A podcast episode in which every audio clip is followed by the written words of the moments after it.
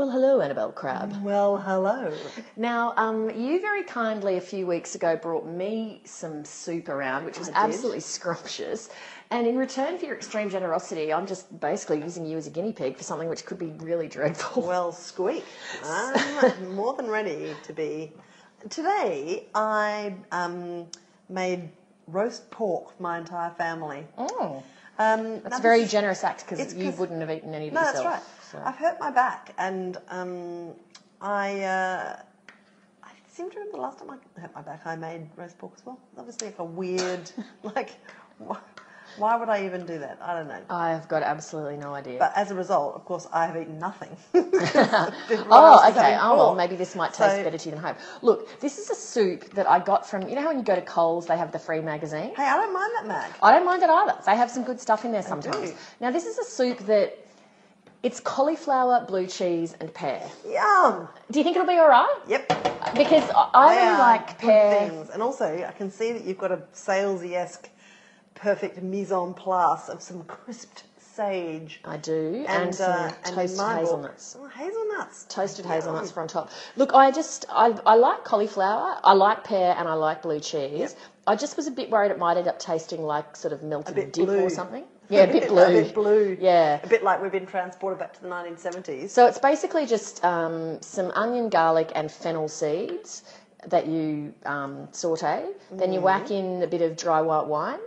Then you put in some a whole head of cauliflower, some stock, and some water, and then you just boil it to buggery, and then, Then you zhuzh it crumble up. in a bit of. So you put the cheese in last. Yeah, so you put the blue cheese and the and some really sour good. cream in at the end, and then I've toasted up some um, sage leaves and some toasted They're a hazelnut on top. looking sage leaf.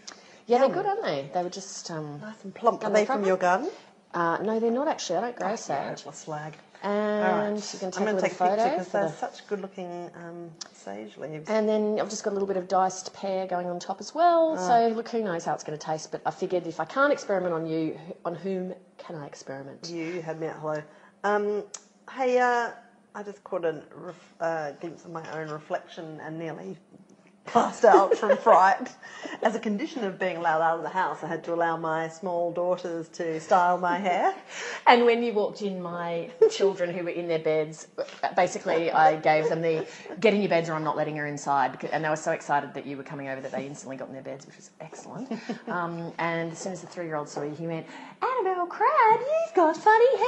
I do have funny hair. I've got high ponytails and I've got many uh, colourful clips. I look like Aunty Jack, pretty much. Look, I you do do. look like Auntie Actually, I sorry, look Dad. exactly like Aunty Jack. You do. Uh, do you like my manners that I didn't comment on it at all? Because I wasn't you sure if are it was. spectacularly well brought up. You're like, is this Crabb's new look that she's like edging into her mid 40s? She's now starting to mess around. Okay. Here's a sound we both like. Oh, this happened last time too. What's that expression that um, a champagne cork should sound like the sigh of a contented woman? This one sounds like a really, really pissed off woman who needs a drink. I don't know what this is going to sound like. Oh! Oh, there we go. Lovely. Stop. Oh, no, it's Sorry. frothing everywhere. Oh. Oh, dear, dear. Not very Wow. good. Hey, now listen, I was wondering if we should give a um, spoiler alert warning just because I did a. The Sydney Writers Festival podcast will uh, put up at some point. Yeah. I did a gigantic spoiler in it for S Town, to Oh, the, much to the, audience's greatest- outrage. Oh my god, it was actually, it was worse than Dickens. I It was think. on a par, was wasn't it? The, the whole room just went, ah! So she's asked a question about, oh no, she's talking about S Town, and somehow in the midst of this discussion, she just gives away this massive plot twist. It's the greatest clanger ever, and you could. I just, oh no, it was- the yeah. audience did. There was a bit of the audience did picked it it a little bit. Um, try one of these. things. should we should we give a spoiler alert for this, or are we going to like? Are we going to assume that if you're going to listen to us, oh, because we're watching The Americans tonight, Yeah. episode one of the new season of Americans. Should we assume that anyone who's going to listen to an episode about the sorry, listen to a chat ten episode about the new episode of The Americans will have seen all of The Americans? Um, Because is it going to be hard to talk about it without assuming that people know where things are up to? I think, to be fair, Do you like your bread toasted or plain? toasted. Oh yeah, okay, cool. Yeah. Um, Do you? I think that maybe when we get around to chatting over, over it, like Yeah. I love that you're pre-fretting about this. I respect that. Just makes me think you don't have enough to worry about. Um, but um, I think when we come to discuss it, Yeah. we'll just do a big bling-a-ling-a-ling-a-ling. If there's going to be a spoiler. Yeah. And then tell people to skip forward or something. Correct. Yeah. Okay, cool. Um, Can I do a right. shout out while Yeah. Mm-hmm. we're just talking about food things? So when we did our Sydney Writers Festival thing the other day, and I was due uh, disconcertingly soon after the end Oh, of that yeah. session. Cheers. Cheers. Um, at Homebush at the netball to watch the netball. That is a live sporting event. That's correct. There is not an error in transmission. I was attending a live sporting event with my family. Anyway, I was already in a bit of like low level trouble for you know, not finishing at Sydney Writers Festival until five thirty, and then because the game was like starting at five, and there are two games, but I mean, come on, hurry up. So I was a bit like, well, I'll just, I'll just wander out of the Ros Packer Theatre and I'll dander around to uh, Circular Quay and I will catch a train to Homebush. Easy. Until we got out after the session and the lengthy signing afterwards and realised that place was a car park because of Vivid, right? And there was not a cab to be seen. Nope. And yep. So I'm sitting there kind of fretting to you about this. Oh no, how am I going to get there?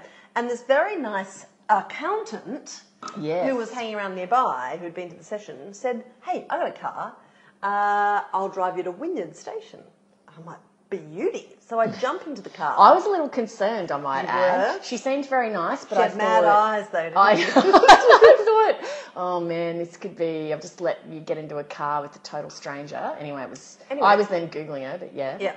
So halfway to Wynyard, um, my driver, who um, was with her partner and her mum, just says, "So we're taking you all the way to Homebush." I said, "Oh, don't be ridiculous! Blah, blah, blah, blah. No, you're too kind. You can't do that. Blah, blah, blah. You must be incredibly out of your way. Where do you live?" And she says, "Homebush Heights." I'm like, oh, "I'm pretty Oh sure you're God, lying." so nice. Anyway, she was lying. She, she didn't live anywhere near there at all. But I had the nicest ride with these Oh, ladies, is and it was so kind of them. And the other great kindness that then became apparent was that somebody in the signing line after the um, Sydney Writers Festival session had presented to me, or you, I think, Yeah. you know, this box. And this person said, Oh, I made you a salad. It's a salmon salad. I'm like, what? Whoa, that's a bit random. Anyway, um, I get to the netball, conveyed there by these lovely ladies, and I'm starving. And the only thing to eat at Homebush is like deep fried chicken giblets or something like, that I'm not interested in. I'm just thinking, I don't want to eat anything in this whole area.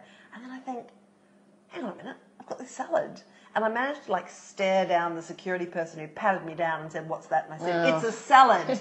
Actually, because she'd wrapped it pretty elaborately, so it probably did look a little it bit like a bomb. Beautifully wrapped. Yeah. In sort of gaffer tape. Yeah.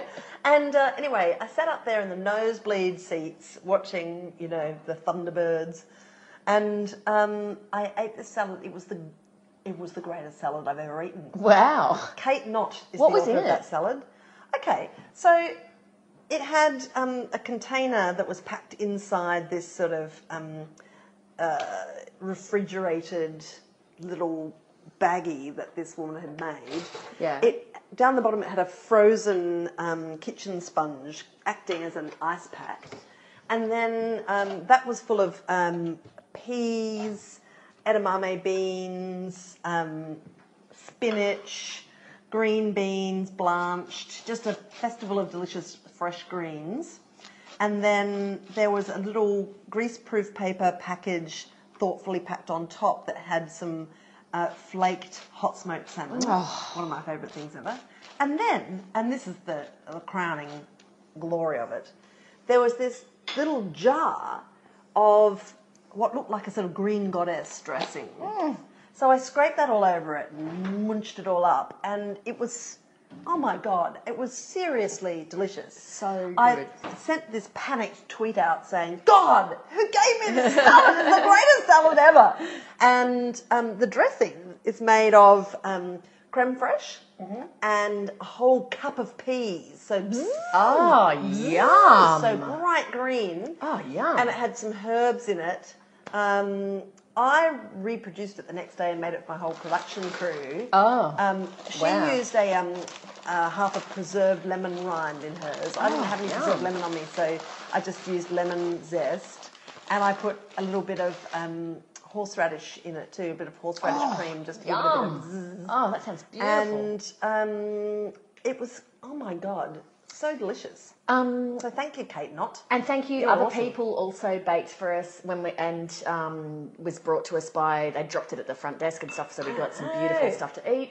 And can I also just apologise to people who came back to get um, Crabb to sign books and to say hello to us. Because I knew that you were sort of Yeah, you children were bitched me out of waiting, there, yeah. yeah. Because the chil- I knew that the children were waiting for you, and the queue was so massive. I was trying to be a bit of bit bad cop to try to just hustle people along as quickly as possible, even though we know that you guys really enjoy a chance to get to chat to us. So I felt really bad, but there was sort of no way around it just because you had to go. So next year, the next time we're doing something, we'll try to build in a bit of an extra hour or something at the end so we have a little bit more time. So if you thought that I was being a rude bitch, You were. um, I were doing that for the whole session. Actually, it was just like cutting me off. And I I did um, amble around to Circular Quay because I was meeting my friends George and Derek. We got the ferry um, from Circular Quay to Darling Harbour, so we could see Vivid from the ferry, which I think is the best way to do it. Yeah, right. It was fantastic. Although it took three ferries going through, so I'm just going to have a try of this soup while you're go for talking it because Vivid. Vivid Peeps need to get the ferry system better organised because what happens is the ferry arrives, people rush onto it. Um, the people who have children or poor mobility get they can't move fast enough to get on, so they miss that ferry. They close it because they go it's full, and then they go. The next ferry goes from the other side, and then the people Oh, with children and poor mobility get to the end of the queue at the other side. then the door slams in their face again. So we don't even have children or poor mobility at this um, on this night, and my friends, me and George and Derek, took three ferries for us to be able to muscle our way Oh, on. no so it was a little bit annoying. But um, we were standing waiting for George and Derek to arrive. This um, God, this soup is so good, by the way. is it? Oh my god, it's delicious. I'll try in a sec. Um, a guy who seemed like he'd had a few drinks ambled past me and went, "Hey, Leigh Sales, chat ten, looks 9. All right, that you coat, you scored. Feeling pretty happy about myself after that. Um, okay, well let's. Why don't we eat our soup? Oh, wait, so what's your verdict on the soup? It's all right. Oh, love it. Hang on, let me try it. Anything that's got that sort of sweet, salty thing going on is a is a hit with me. Also, like Oh. Cauliflower. Jesus, a good vegetable. It's so good. Have you Mm. quite ever done the delicate whole- tasting. It is delicious. Surprised, yeah. Have you ever done the whole roasting an entire cauliflower stunt? Oh, it's. I think I've talked about it on the podcast and described it as. I think I said something like you could pretty much roast anything in olive oil, salt, and pepper at 200, and it, you could do your thongs and they taste good. But roasted cauliflower particularly tastes good. Um, all right, well we're going to watch the Americans and then we'll come back. All right. All righty, Hopefully, I won't have a mouthful by that stage. let's rock and roll.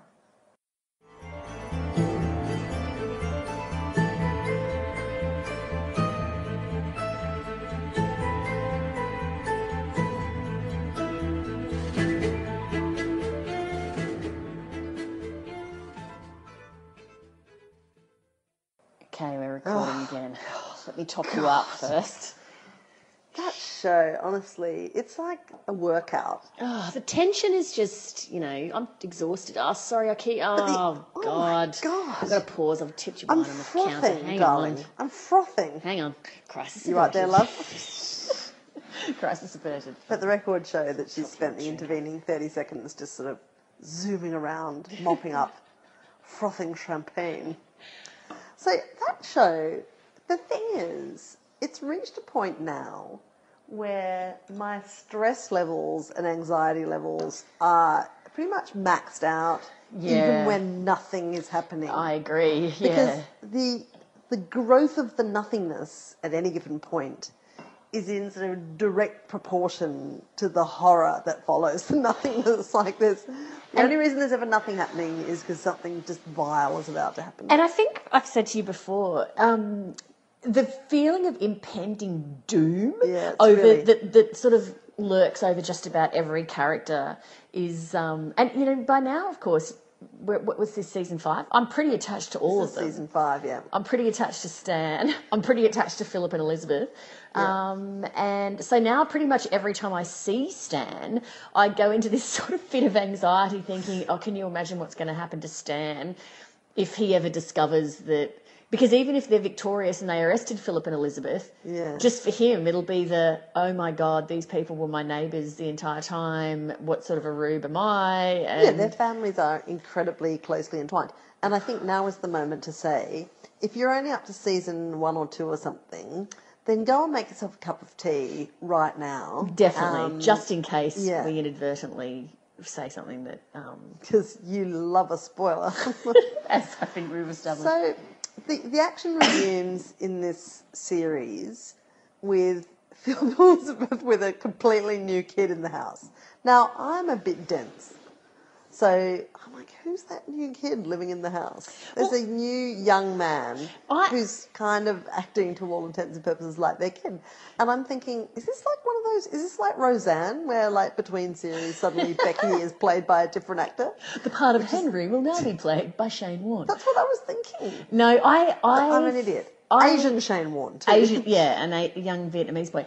I, um, I felt like it was confusing, but I also felt like because it was the start of a new season and they were dressed as an airline pilot and a stewardess. I felt like, okay, they're in some sort of deep cover now. But what does this kid actually Yeah. think that they're his parents, or are they? So, but I think it's the mark of a good show that I was willing to think. All right, I'm completely confused. I don't know what's going on Yeah. here, but I'm trusting that you are going to unfold this for me and that I will be able to follow what's going on shortly. Yeah. Um, also, I was thinking about the fact that their name, the characters' names are Philip and Elizabeth. Mm. So that those are names that the KGB would have sh- chosen for them Yeah. to be under deep cover in the United States. Yeah. Why, why they have never been cho- uh, shortened to Phil or Liz or, or Beth or something? Like, that's got to be a decision, right? That they're always going to be known as Philip and Elizabeth. Uh, yeah, I guess so. Good point. Never thought about that before. Where's this going? I don't, I don't know, but I, I just was thinking about it, thinking, is that a sort of. Is, is that a tell that like somebody who actually was raised in America would now be called you know, Phil or, or Bet. Pip or Lizzie or something like I don't know. I'm sort of just look. I, sometimes I look at them like there's a scene in this where they're going to dinner at the parents. So the the fake child, the Vietnamese boy, they go to dinner at the house of some parents of a kid that they're A Russian son- kid. a that- Russian that kid, Their fake kid is befriending. exactly. And the way that fake kid is talking to them makes me well. Like he's clearly an agent, right? He's Yeah. an agent posing as their adopted kid. yeah, Now I have not got round to finding out what Philip Elizabeth's actual kids think of this Vietnamese blow-in, but you know. oh, they're in a different house. I think they're in a different house. He doesn't live in the same house. ah, right. I think that's a totally different fake. God, so they're just yeah, that's a totally different house, isn't it? So yeah, so he doesn't Thank think. God one of us is a trained observer. I don't think that that kid even knows that they're Philip and Elizabeth. They're probably called something different to him. He probably thinks they are actually airline pilots. because they're away all the time and he's there by himself.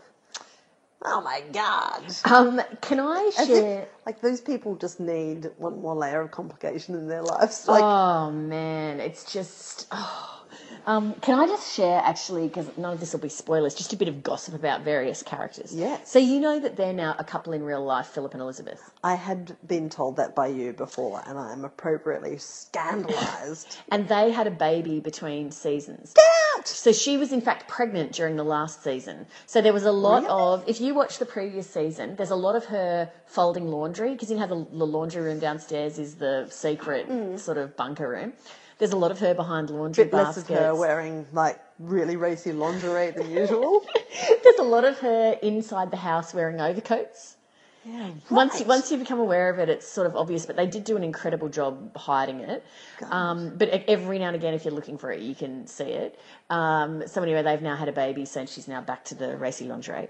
Um, You know, one of my favourite characters is Frank Langella's character, which is Gabriel, their handler, Yeah, yeah. who's fabulous. He's incredible. Somebody on Twitter sent me a thing. I haven't downloaded it yet, but he wrote a memoir because he's been an actor, you know, in Hollywood for a long, Yeah. long time. Um, and they said you should read this because it ticks all of your own crabs boxes, which is it's extremely indiscreet, and he just tells heaps of tales about all sorts of people that he's worked with over the years, and he's a really great writer.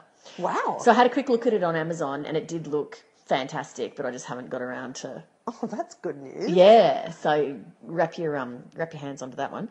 Um, the other bit of good gossip that I had was that you know Oleg, who's Oh, I love Oleg. Oh, do you? Yeah. Okay. I mean, I, I'm I'm fascinated by him. I think he's absolutely so far from being resolved.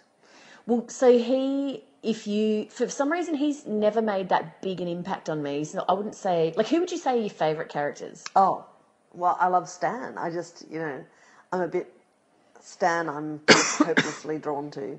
I loved Martha. I, I Oh, really, I'm, I'm desperately hoping Martha somehow shows back up. Oh, Um, I don't know that Martha's coming back. I sort of, She was so oh, oh that stoic. Oh my god. th- that woman who acted her, I know I'm repeating myself from previous episodes, but you could have so easily made her a just pathetic sort of loser, and that actress and the writers imbued that woman with, oh my god, you just were so had so much sympathy for her. She was fantastic. Um, she's probably easily my favourite. I do love Elizabeth though. I find her Yeah. a fascinating character. Imagine having her as your mother. God, so there's this, ugh.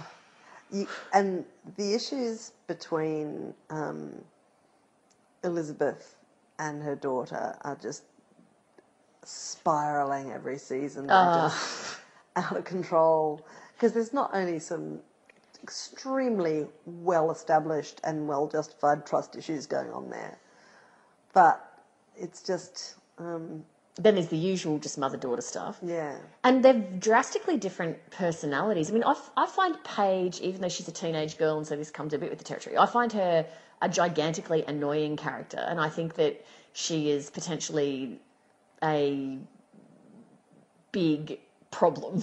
she's going to be a massive problem. But there's, it's so interesting that she, out of her uncertainty and her doubts about her parents and what they're doing, she went out and got involved with the church because she's sort of looking for some sort of moral constant in her life. She's not, she's also, there's something about her that just makes me think she just, She's gonna, she's, she's yeah. going to kill them all in their in their beds, I reckon. Because um, I reckon the most astute thing that Elizabeth has spotted in her is that she does have the capacity for being incredibly hardline. Paige. Uh, yeah, and yeah. she's not there yet, but she's kind of spiraling around being an agent. I think um, she's interested in it. She's um, absolutely intrigued by what her parents are doing. There's this unbelievably full-on moment, I reckon, in this um, episode that we just watched, where she confronts her parents and she says, "Like I, I can't sleep. I keep thinking about that guy you killed in front of me."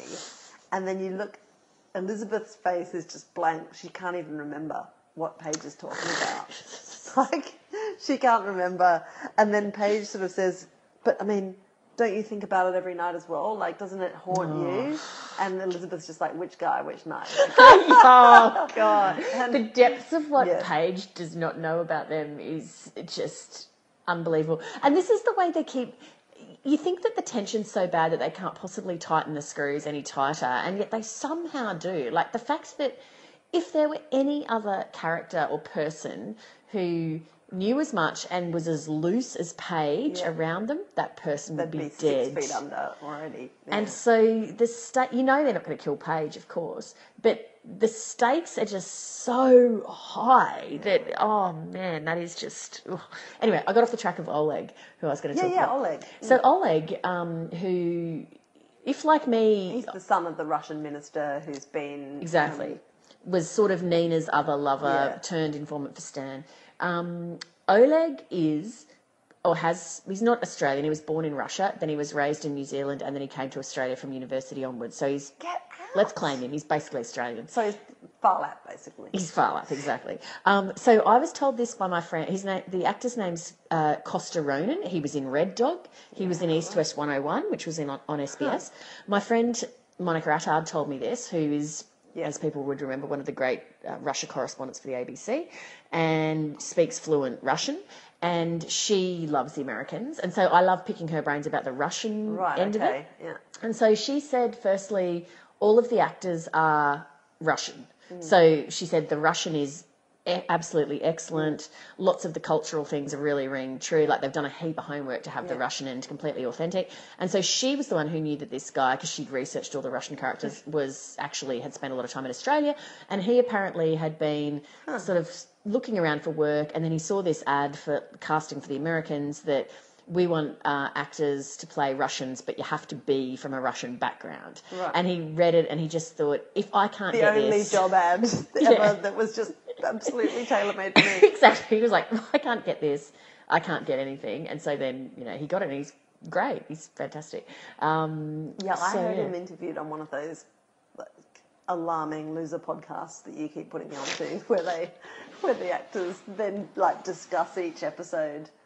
I've only listened to a couple of them, but And you heard him one on one of them? Yeah, I did. Yeah. Actually, I must check. Surely they'd be doing that's if you're interested. It's Slate, the Americans. Um, they must be doing one for the current season, so I'll have to have a look now. I was thinking actually. Um, one of the first scenes is in a high school cafeteria, and it's got some great '80s song. Yeah, yeah. I can't recall. It just made me think how great the soundtrack is to this. And one of the really great episodes of the Slate podcast on the Americans is with not oh, there's a lot of incidental 80s music but there's also the guy who's composed all of the actual themes for the characters you know including that sort of incredibly tense and anxious theme music Yeah. ba- ba- da- ba- Yeah.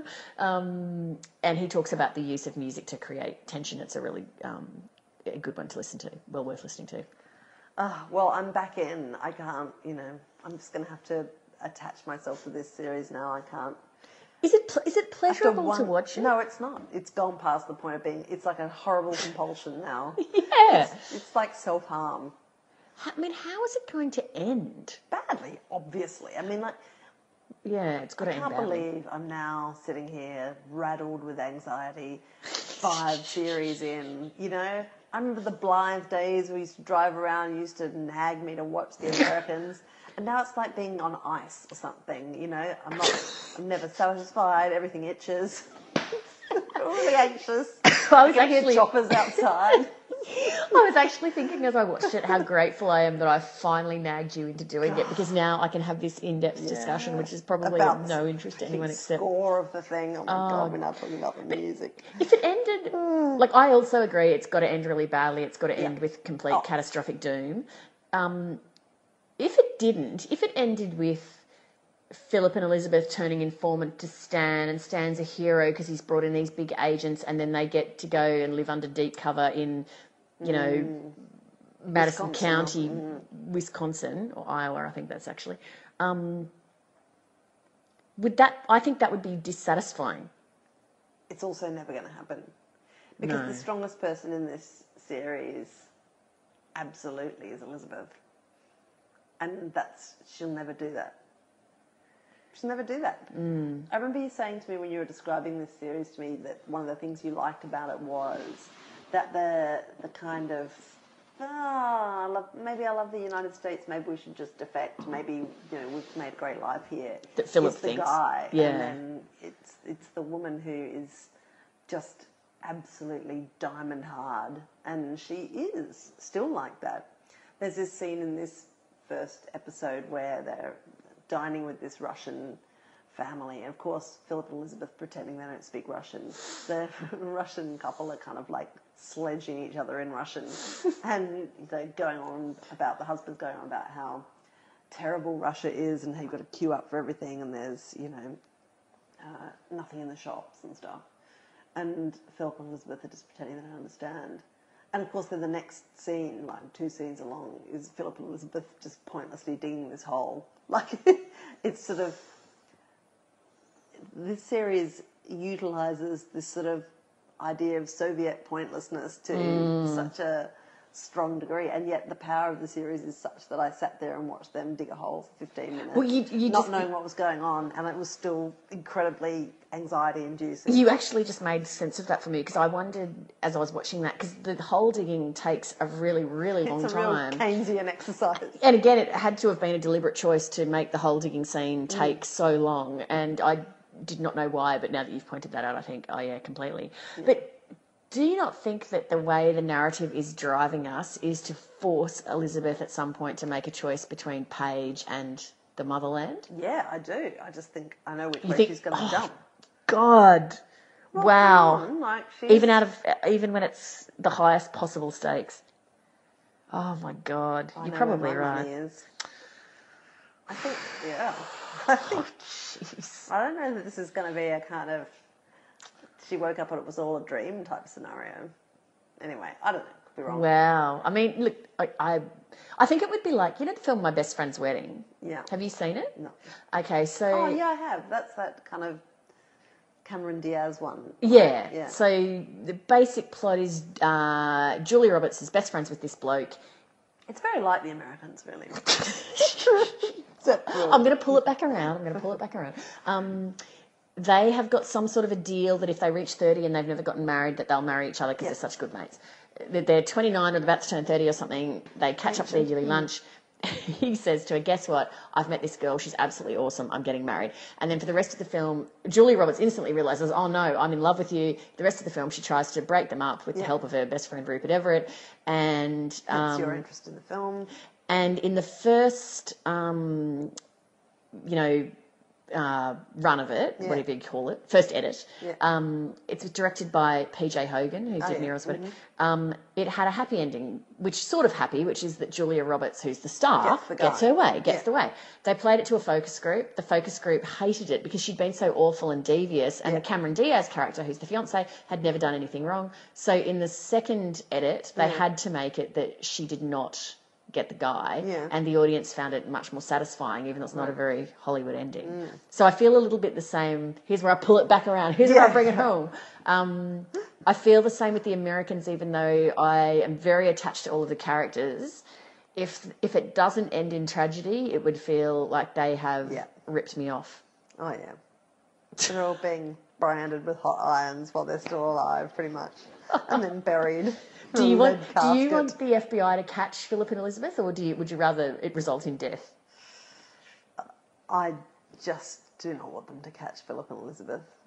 It's terrible. Um, I don't know who would I who would I sacrifice between Philip and Elizabeth and Stan.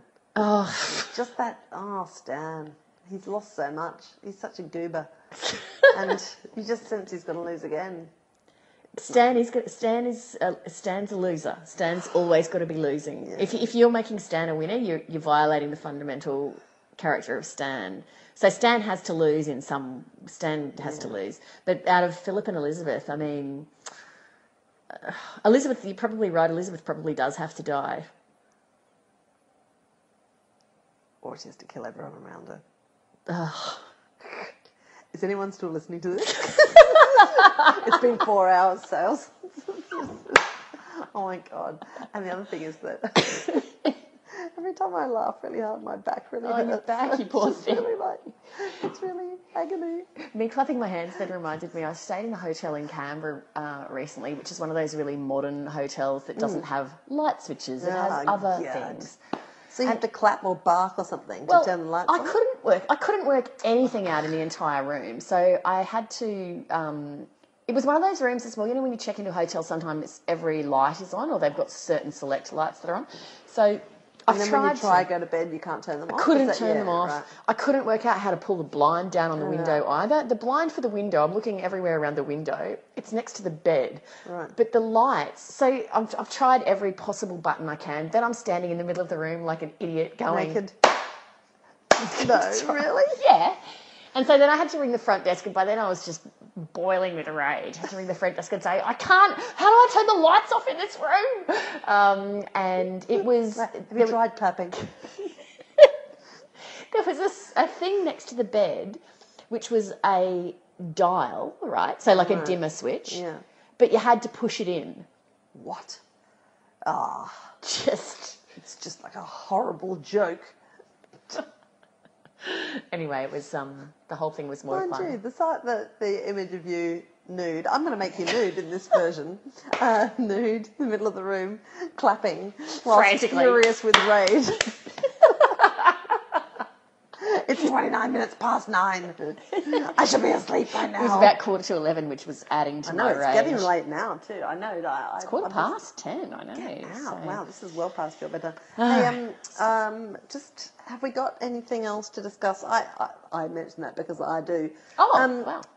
I, I just say that because we only recorded a podcast four days ago, and I literally have nothing But don't else you love how there's, there's this new profusion of podcasting now that we're in the same city a lot of the time now? So all of a sudden we're doing all these podcasts. It's just- it's a frenzy of and the- podcasting. The, the, um, the mood's really changed too among the um, Chat 10 Looks 3 crowd because Are they like do it less? no, I'm not. No, there's just a bit of like a, there's a real kind of, wow, mummy and daddy are bringing home lollies every night. Like, does this mean they're getting a divorce? Like, what's happening? There's a bit of, wow, What's this going on? kind of great, but also weird. Um, Excuse me.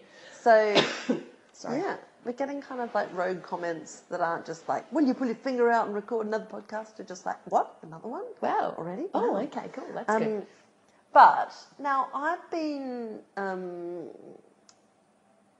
really just going in and out of work on the bus listening to podcasts. Mm. And I've really, in a big way, sunk back into the world of Richard Fidler. And I know that we just, what? Just so weird that you should say that because, as you said, I've been on the bus listening to podcasts. So I thought, oh, I have listened to one thing, Richard Fidler. That is Yeah. so weird that you'd say that. Anyway, carry on.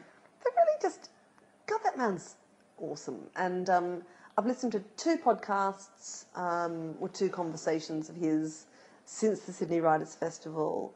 I listened to um, George Saunders, Oh yeah. um, who was at the Sydney Writers Festival. I saw him speak on the opening night and was once again conscious that despite the fact that everybody seems to agree that he's the finest writer in the world, I've never read anything that he's written. I tried to read that new book of his, Lincoln Lincoln, the Bardo. Did, couldn't get into it. Wow, because it seems to be this sort of general, oh my god, well, obviously it's you know, pure genius. Yeah, And was I sort of looked at it and thought, oh, that really floats my boat. But then um, I listened to the conversation that Fidler did with him, and now I think, oh, yeah, yeah. So I'm going to read that next. I've got it. I've actually got it. So it would be remiss and uh, slack of me not to give it a shot. Um, and it's about well it's sort of based on this crippling grief that abraham lincoln was suffering from when he was you know unfortunately murdered um, thereby making him one of the slightly less um, suffering presidents of the united states than the current incumbent who of course is the most oppressed including the four assassinated ones. Um, anyway uh, and um, he and his wife had lost their well their favorite kid. Out of all their kids this one was the favorite willie and um, he died of typhoid or something or other um, anyway so it's about this sort of secret grief um, afflicting lincoln I listened to. So what made me listen to Richard was that I was uh, at the airport and I bumped into him. he was on the way home from uh, Sydney Writers Festival and I was on the way to Canberra. Yep. And um, I just thought, oh, I haven't listened to one of Fidler's podcasts for a while. So I picked one that was. I just tried to look it up then, but unfortunately I've already deleted it, so I can't tell you the title or the You've episode number. deleted. You throw things out even from your course. podcast. You are just such a psycho. Right. Yep. It was about um, chance encounters with another person and how they change your life or define Ah. you. And so they'd gone through old episodes and picked, you know, it was maybe five vignettes that then made one episode. right. They were all just riveting and fantastic. The one that sticks with me the most was um, a photographer called Douglas Kirkland who photographed Marilyn Monroe Huh. and he talked about that experience. There was a woman who she and her husband were caught in that hotel in Mumbai when there was that terrorist attack on it, and she talked about it. She and her husband being stuck in the hotel room, Yep. and but I don't know. Richard's just got the most. There was a great one about a guy being. He was alone in a forest in Borneo in a in a house that was shared with a monkey, and he was went to the So bathroom pretty standard yarn so far. Mhm. bathroom one day was sitting on the crapper, and the key to the bathroom was in the outside of the lock, and the monkey turned it and locked him in, and he was stuck in there for 14 hours. he had to pull the pins out of the hinges of the door. His hands were like bleeding by the time he could get out. He thought he was going to die. He thought he was going to be found, and then his obit was going to be this was the clown who died in the toilet, having been locked in there by his pet monkey. Um, anyway, they were all so Should have seen elements of that coming, I guess. they were all massively entertaining, but just oh god, Richard Fidler's manner. The man is so smart, but not for one second do you ever feel like he's trying to make you notice how smart he is. And you can tell in this exchange that he has with George Saunders, one, that Saunders is writing about a period of American history that Fidler is super interested and well read um, on. And yet he's got this incredibly pared down way of asking questions that never falls into that trap, which is really hard to resist as an interviewer, particularly with a writer who's massively impressive, where you try and impress them by mm. the extent of your knowledge. Mm. And he just never does that. And it's so fascinating because it's a very generous thing as an interviewer.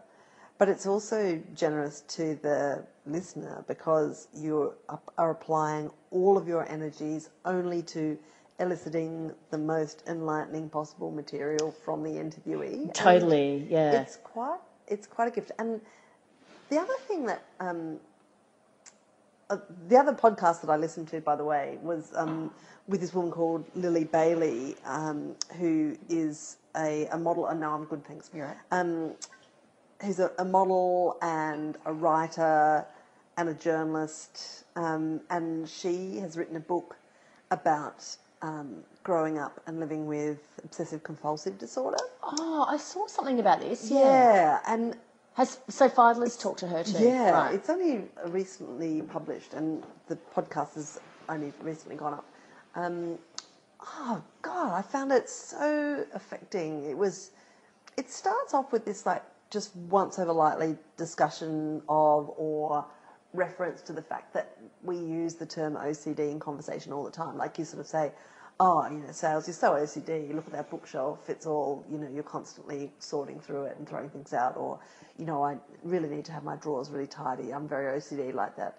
And this woman comes along and basically outlines her experience with the proper OCD, and it is just scarifying. And the worst thing is that most of her recollections that she's talking about in this conversation are uh, from her childhood, where as a kid, you know, she had this other person in her brain. So the personal pronoun that she uses is we um, for this period because she had this other girl that was like her twin in her brain who was telling her things and like she had this obsessive inability to let go of ideas of, of damaging frightening ideas.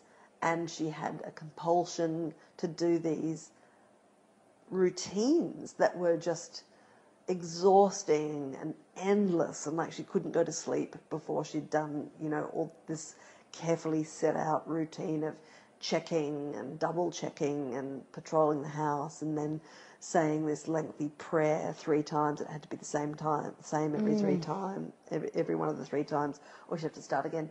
And just the thought of this kid who having to live through this stuff and having no idea that it wasn't a normal thing. Mm. And she says at one point this completely heartbreaking thing, which is that the average time that it takes for somebody with OCD to understand that what's going on is not normal and to seek help is 13 years. and this this woman is charming. You know, she's interesting. She's funny. She's sort of self-effacing. She's got a lovely voice, and her capacity to talk about this stuff very plainly, but so movingly is endless. It's just um, it's it's incredible. I found it like I cried a couple of times listening to it. Wow, I must listen and to it, it. makes me think, I just the way she um, reveals casually this operatic extent of this disorder and, and its effect on her life is that she talks about later on when she's at university the, the routine that she would have to protect herself from inadvertently offending her friends. And it's this incredibly detailed process of she would, in the course of a 30 second conversation, say five things that she thought were unforgivable and that her friend would hate her for. And then she'd file them away in her brain um, by keywords, and then she'd make it into a chant that would continue through the whole day.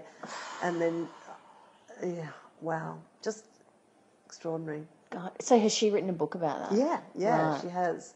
So and was here for Sydney Writers Festival, was she? Um, I don't, do you know, I don't think she was. The- Oh, okay. Book, um, I don't remember her from the program, but Oh, so it um, was just but, but when I had a look you- at um, yeah, when I had a look at her, um, I realised that the book had actually come out quite recently. Lily Bailey is her name. Um, Australian or I know she's English. right? um, but I think it was recorded quite um, quite recently. Anyway, it was it's just a um, uh, an amazing podcast, a, a Wow. great conversation. I'll have to have a listen to that. I mean, Yeah. his you could pretty much pull any one of his at random, and they are all Yeah. fantastic. But some are, of course, more affecting than others. His, uh, the book's na- the, the book's title is Because We Are Bad, and it's um, it's about her and her strange evil twin. She thought that she'd killed someone like by thinking bad things um, as a kid. Anyway, um, but the thing that I thought about Richard Fidler is, um, and he kind of makes this reference while she's talking about her obsession with the number three, like she's got to do everything three times, or a multiple of three times, or like three squared or three cubed. You know, it's it's really hooked into number three. And he says, as just as a remark during this conversation, oh, you know, it's interesting because threes are really significant um, because you know if you put two points on a piece of paper, you can draw a line, but if you put a third point, then you can make anything. You know, it's a mm. really the third point makes for depth and volume and stuff. And he said that threes are off are really interest are really important in comedy as well. And it made me think, God, you know, it made me recall his long career in comedy. And I would just one day love someone to take the microphone to him and talk to him about I did do that, but they've never played it. what? Um, so you could buy it um, because I 100% agree. It's, Richard has this fantastic producer called Pam. Um, excuse me, sorry for my constant coughing. I've got a cold. um, It's because I injected you with polonium on my way in with that sharpened umbrella that I jabbed you with. you won't last very long. I'll be buried in some lead box. He'll be digging Yes, me up will. later, taking a sample. Um, he, I thought exactly the same thing, and I just thought for, for an end of year type thing on his show, it'd be fantastic to turn the tables because he's had, he's a great musician. He had a long career in comedy. He was the head of ABC Comedy. He was the manager of comedy at the ABC for a while. I did not know that. He's done some. He's had a very diverse and interesting career. and Now he is, you know, just absolutely No, he's fantastic. the best he job in hosted Race ABC. Around the World. That's why I bumped into him at that's the so airport. he He was at a 20-year reunion for Race Around the World. Um, so, which was, you know, pu- threw up so many. John Safran was in that season. Um, um, what's his name? Bentley Dean, who just got an Oscar for the doco he did. Um, absolutely amazing group of people, of which and Fidler hosted it. Anyway, um, so I did one with Fidler, and it was basically you could get it at Christmas and you could buy it on a USB stick at the ABC shop. That was the only way that it was available. joking? And Richard, Richard has always been like, I don't want to make myself the centre of this. I don't want to be. I mean, when, when have you ever read a f- profile of Fidler? Never. Yeah. Um, and so it's ne- I've always been saying to Pam, his producer, you got to put that one about Richard on. But I, to the best of my knowledge, it's never been on. Okay, so this is seriously weird. I had no idea that you'd done that. It was- it and was now- the last two days, I've just been thinking like it'd be great to like. To I'm going to say it was at least six years ago, maybe longer, Right. So what did he say? Like, what was what was what? Do you remember anything that surprised you, or It was so long ago now that I can't remember it, but I just remembered I was so dying to do it, and but also sort hmm. of intimidating because I just think, for my money, I think he's the best interviewer in the country. I think that he's extraordinary. And so you don't want to. It's just that thing of you want to bring your A game because it's Fidler. So um, I just remember feeling like I really want to do a good job of this, and also feeling just intensely curious myself because I just think he's a phenomenally talented and interesting person. And so yeah, we talked about him in the Dougs and touring all around and. Um, how he approaches doing interviews on conversations and all that sort of stuff, but I can't remember the specifics of it now. It's too Okay, long well, ago. now I just want to listen to that interview. But it, it, it's these people are kind of starting comedy and then end somewhere else. I find really fascinating. I, I, I often think people who, not everyone, but a lot of people who are really funny or who are in comedy are also very smart because I think it, ta- it requires a certain level of intelligence to be good at comedy. Yeah, but why then do they leave it? They're not satisfied or something. I don't know. I mean, I'm glad that he does what he does because it's. I mean, every single one of those conversations that he has is a gift. It's just. And you know, it, I, I mean, I can't remember what the stat is on the number of downloads, but it is. Yeah, it's massive. If they yeah. chose to not do that at the ABC and to do it somewhere with advertising, I mean, you'd make an absolute fortune. Do you know what? I was going. I was um, on book tour once, and the thing that the publicist was really, really, you know, determined was like, Get you on Fidler? Right. Yeah. Yeah. Because it all the publishers say if you go on Fidler, that you can see on the chart the spike for the book sales Yeah. after you've gone on. I remember going um, to Booktopia, which is that um, independent sort of online bookshop, and um, which is a part of any kind of book tour. Now you go out there and you sign 500 copies or something. And I had a quick tour of their facility, which is really interesting. But they've got a, in real time, um, map of who's buying what where. It's fascinating. And they say that they can see, sometimes they'll see a spike where all of a sudden one book is selling like 200 copies and they're like, That's, that person's on Fidler. they can actually see what's going on. They're like, That's what is that random? But Oh, fire Fiverr That's just incredible. because it's a um, it's a program that makes people not only listen but want to buy the book of the person Want to know more about to. it. and See, I feel yeah. that I mean I'm totally um, orthodox in that way because I often want to read. like, are you going to read OCD Lady's book? Yeah, totally. Yeah. Yeah. Even you just describing that makes me want to listen to the podcast and get the book. Yep. So, yeah, very, very And I'm going to. I mean, it doesn't work for me with the George Saunders because I've already got that book, but I'm definitely going to read it after listening to, um, listening to him talking, listening to him talk to uh, Viola. It's interesting as well because with some podcasts, I can be doing stuff. You know, right? I can be driving. I can Yeah. be on the treadmill at the gym. I can Yeah. be doing housework or whatever. Often with Richard Fidler's, I can't do anything because I'm so listening so intently that whatever I'm doing, I just I'll find ten minutes later I've stopped doing it and I'm just like frozen because I'm listening so carefully to it. Um, it's so I find his podcast good for on a plane when you actually just sort of Yeah. confined to a seat. You can't really do anything else. What it's worst for is if you're ever like I'm not very often like in the car at like 10:30 a.m. or whatever, but um, on occasions when I've been like on maternity leave or something, and I have been, it's the worst because like you switch it on and you start listening and you're like, oh, I don't want to listen to this. It's just it's some ancient sea captain from whatever or somebody who's a an academic in a field that I have absolutely no interest in, and then I'll listen to five minutes of it. And then you pull up wherever you're going. Yeah, and then you have sit to out the front there for another- 25 minutes so you can listen to the rest of this goddamn interview with someone in whom you previously had no interest whatsoever. The, nu- the number of times I've sat in my driveway in the car just listening to something that I think Yeah. I'm, I'm listening to a thing about ants. Like, Yeah. what, I, just stop, stop it, and then I just find no, I can't because I'm now completely hooked in. well, I think that's enough sunshine blown up the Fidler ass, don't you? Absolutely, yeah, Richard, you you owe us one.